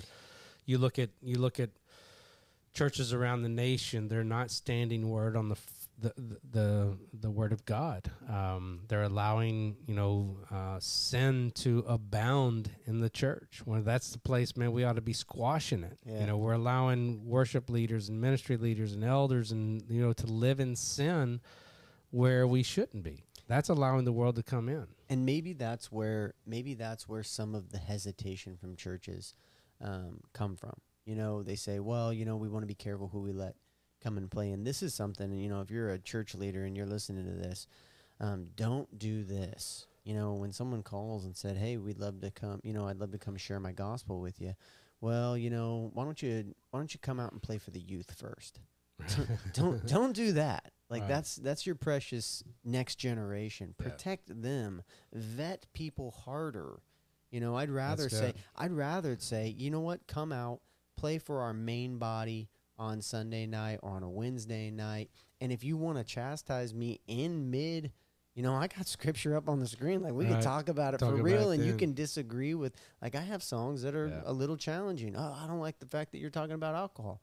That's fine. Let's talk about it right now. Let's have a Bible study. Like let's Right. let's do this. But but man, don't don't send musicians and artists to your youth and guinea pig your youth with with bringing people in and let's start let's start fostering in our churches you know I'm, i get really passionate about this but fostering art in our churches and supporting our local musicians and and building that up so they don't run to to secular money Yeah. to say okay well they're going to pay me over here Right. Uh, that's and that's where I it breaks my heart that we're allowing the culture. I said this uh, this past week in my sermon is that if all the churches in the United States were to unload their checking accounts and their property, we could take back the orphanages and the widows and Yeah. the hospitals and the school system. have you seen the numbers really on quick? that Oh yeah. the so I think it's if if every church in America and don't quote me on this and I'll look it up after a- adopted two children. If every church in America adopted two children, we would have no orphans. Oh, Right. And that's that's two kids per church. And I'll look up the statistic, but I remember reading that a few years back thinking, what are we Mhm. doing? What are we what are we doing? Exactly. We messed it up. We Jody's started done. Jody's done double that in got his own family. I got Man, four. Jody, you're an overachiever. and I want more, and my wife Right. won't let me do anymore. Your so. wife's like, I am Yeah, done. I know. Well, you when you're 53, the the thought of having, you know, like I literally could be empty nested right now, but I'm not. You know, I've I've still got another 10 years, uh, eight years before my kids are out so of the house. so- Stacy has five children, four adults, and Carter, who's uh, 16. I have three adult children.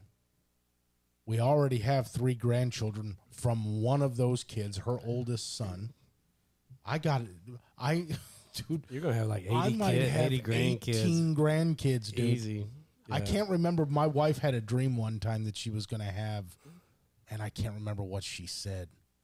Maybe Yeah. it was 12 or I don't know. She'll probably hilarious. text me if she's listening. Yeah, exactly. Well, Babe, how many how many grandkids did God give you a dream you were going to have? Let's see what she says. she may be she may be in bed already. yeah. So I uh, I found the statistic, um, Okay. or I just looked up both numbers, and it's it's terrifying. Um, there are about four hundred and forty three thousand orphans in America. There are three hundred and eighty thousand churches in America. I think it's one and a half. Wow. if if each if each church got together and said, you know what, one family is gonna adopt, uh, that should be an ice bucket challenge right there. Yeah. The fact that that's not solved tomorrow, we should be ashamed of Okay. ourselves as, as Yeah. Christian believers. Like we really should be. That's pretty god awful. So after No the pun diaper drive's done, that's the talk about next. yeah, exactly. Everybody That's the adopt a next kid. outrage Yeah, thing. exactly. Well, the issue, I can tell you, um, financially, um, it is hard. It's it's a lot of money. Um, yeah, to adopt. to adopt. My first having a my kid. first two kids were um, private adoptions, and we went through uh, a retirement fund, hmm everything to pay for all the stuff that we had to pay for. Like, uh, I want to say upwards of seventy five thousand dollars. Um, m- maybe my wife will text me too here in a minute, but um, and then you know with the twins, uh, it's it's kind of you know it's not the same thing by any means because we went through the foster care system, but it's Mhm. still a financial burden. Yeah. And that's the problem that has happened because the church gave the orphans and the widows away. Yeah. Like we Well, no we longer take. that. We, I, that's what I'm saying. We started that. We started the hospitals. We started all the colleges Mm-hmm. Yeah. um, in the United States, and uh, we gave that all over to the system. And the system is what's screwed up right now. But we can change that system in a generation, just like anybody else could change it in a generation, if we go to our kids and we raise up godly kids. We we bring them back into the fold and train them to be godly senators, godly governors, godly presidents, godly presidents of uh, colleges and schools and uh, hospitals. Um, but we've we've put the system out there, so now it's financially it's a burden. You know, especially adopting kids, it's a financial burden that it's extremely hard. And the foster care system is a good system um, for most people. If you Right. get if you get in and get it, it's a good system to adopt a kid. Um, and and folks, you don't know what you're getting whether you birth a child or adopt a child. you know, like you don't know if you're going to get a hellion or an angel, and um, I mean, you just gotta to go after them and, and pray that God gives you what, what you need, and uh, that's a that's good encouragement. I didn't think of that. Yeah, I mean, that's, we- that's really good. We need we need godly we need godly people doing that. because of what happened in the garden, like sometimes we look at um, babies wrong. Mm-hmm. Like when you look Oh, in, they're little liars. like when you look into the crib, you shouldn't see this cute little baby. You should see a rattlesnake. Like you did not have to teach. You did not have to teach your kids to be selfish. Uh-uh. You did not have to teach your kids to to uh, hit each other, to always want their way. They're born like right. that, Yep. right? You have to teach them right. Well, that's that's actually the nature versus nurture argument it- when it sure. comes to you know an atheistic uh, view on uh, on God. Well, you know there there can't there doesn't have to be a God. It's we're inherently good people. it's just I'm like, dude, animals. We're animals.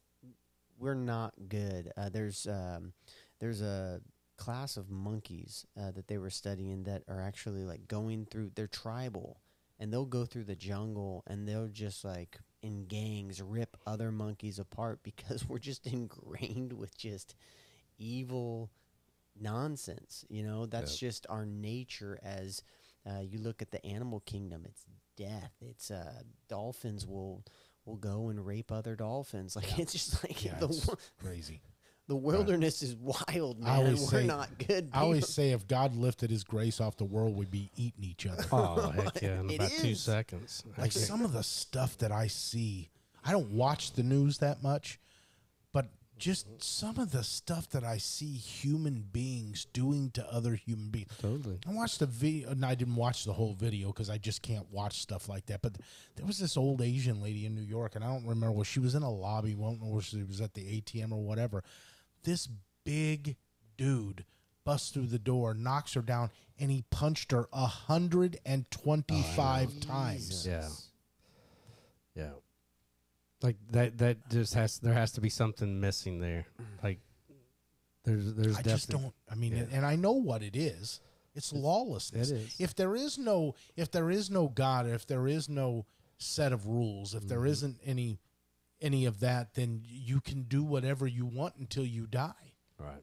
If there is no God, then you don't fear death, Mm-hmm. and so if you die, you don't care, Right. right? I had a debate today with a guy who, um, on that atheist post uh, that I had on there. Um, I saw that briefly. I, Did- I didn't read it. did you see that? Yeah. Um, he was. He said something really odd. Uh, I'm gonna see if I can find it here. Oh, he said the issue remains: How is God produced? Um, so this simply pushes the question back and does nothing to solve the issue of our existence. Well, it it actually there's a great there's a, and I'm going to butcher this, but we have time, space, and matter, right? Mhm. Um, whatever created time have to had to be outside of time. Whatever created matter um, had to be outside of like uh, who does this best? I forget who the guy is. I'm going to find the quote and I'll put it up. Uh, I'll even put it on the stream. But he says if you if you had matter without time and space, you'd have nowhere to put it. If you had time without matter and space, you wouldn't know when to put it. Right. If you had space without time and matter, uh, you wouldn't know. I forget what the last one is, but it's a great analogy of like whatever created those things had to be outside of them right. to actually create them. And it's the same argument that we run into with where does our morality come from? Right. Well, ever ever learning and never coming to the knowledge of the truth. The That's book right, of yeah. Isaiah was written between 650 and 750 BC, if Mm-hmm. I remember that correctly, or 600 and 700 BC. And in the book of Isaiah, it clearly says this He sits above the circle of the earth.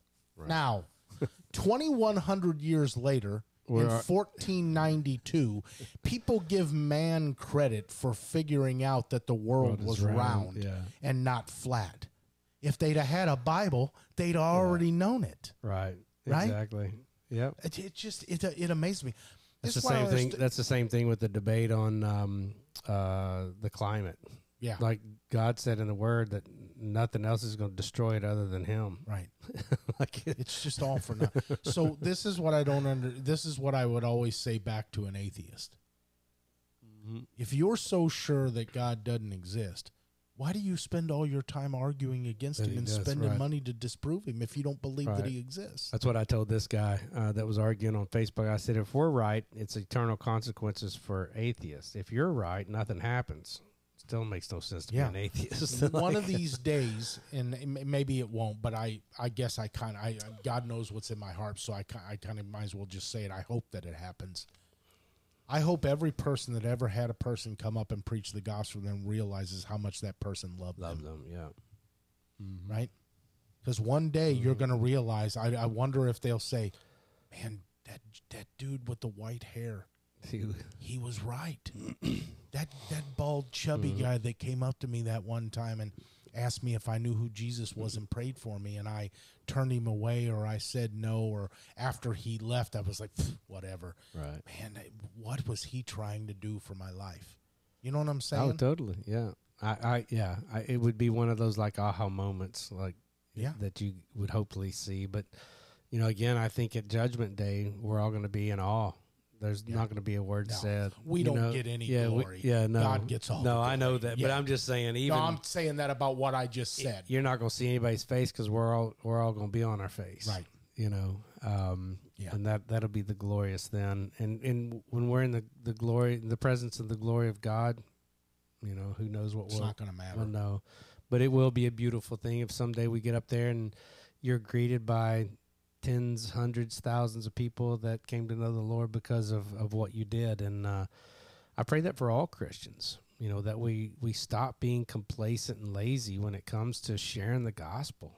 that there's a dying world out there that thinks that sex should be in the forefront, that you know movies should be about ungodly stuff, um, music, uh, culture in general. That you know you don't have to follow the Bible. Like even Christians don't truly believe in the Bible. If they truly believed in the Bible, we would have a different church. If we Right. truly followed and understand God, we would have a, a different lifestyle. It would be completely different in all that we do. And um, and I just go back to our our uh, podcast last week. I mean, that kid, what was he, 20, 20 No, he was he was 24. no, no, he 26? was he was in his thirties now. Oh, was he? But when he started. oh, yeah, when he started, David he was like he was Paterka. 31, 32, 33 years old. Okay, around he's there. still a kid. I mean, Yeah, he's 30 years younger than me. Um, it just blows me away of his his desire and his heart and uh, him stepping out in faith and doing what God had called him to do. He was truly taking care of the orphans. yeah. And he truly is taking. I shouldn't say And- was. He is. I want to be fair. I want to be fair to Christians. Uh, Like we're saying, you know, Christians don't believe the Bible. Chris- Christians don't know the Bible. Well, Yeah. You know, exactly. They, yeah. they don't. They don't know the Bible. Um, we have um, our churches are filled with people who maybe grew up in church or know enough. They've gotten this far. I know there's a God, or I think there's a God, and I'd really like to not go to hell. Mhm. So how do I do that? Mm. You know, oh, I'm going to go to church, and Right. that's where you know I've played. I've played in churches all over, and that's usually the men and women that I meet who Right. are in church, and they're hearing for the first time, and therefore there is no condemnation for those Right. in Christ Jesus. And condemnation means a strong distaste for one's actions, which means once you're in Christ, there is no longer a strong distaste for your action. Like I'm blowing their minds, and I'm like, you should have read this a long time ago, man. Open that thing up; it's free. It's that meme of the guy Right. who does the. Yeah, he's saying. He's like, I wish God. at the Bible. Yeah, I wish God Yeah. would talk to me. right. like get- he's got a I- whole book. I always ruffle I always ruffle feathers because at some point I get sick and tired of hearing God loves you. Mhm. You're worthy. Mhm. God loves you. Okay. We know that. You love God. But now what? If you love me, Right. you'll keep my commandments. That's right. What now what are we going to do? Right. Okay, God loves you. You love God. Now what? The worst thing you ever did. So being over outreach, the worst thing he ever did was as as the what now that we're preaching at that he's preaching Acts is the Acts 3 he talks about the story with the guy asking for alms outside the temple mm-hmm. and Peter stops. And then someone, it's all God, moves the outreach barrels over by the door of the sanctuary. so every time I walk in, I'm like, that's not full enough Is today. that- yeah. Is that are those two barrels like the guy sitting next to the door, alms, and Everybody just people are just walking right by? That's that's Old Testament, brother. Dude, I'm telling you, bro. It's That's funny. That's I my know. that's my favorite place to put the offering box. That's Old Testament. That's when the ministers um, were not using the um, the money for the temple correctly, and so I forget which king it was. He shuts it down. He's like, ministers don't touch the money anymore. Put the box out by the front of the temple, and we'll lock it. When Right. it fills up, we're gonna give it to the workers, and then they'll just use it where it needs to be Yeah. done. Like that's. Man, that's the only way I think we should be taking money in Yeah, yeah, church yeah, yeah, anyway. yeah. Don't That's get me good. off on a tangent. right. Well, that's good. All right. Well, fellas, I think we'll wrap it up with that. Yeah. And uh, we finish up a little early tonight, but uh, I think we beat that like a dead horse. And uh, parents, I just want to encourage you. Um, it is not easy. We can do this together.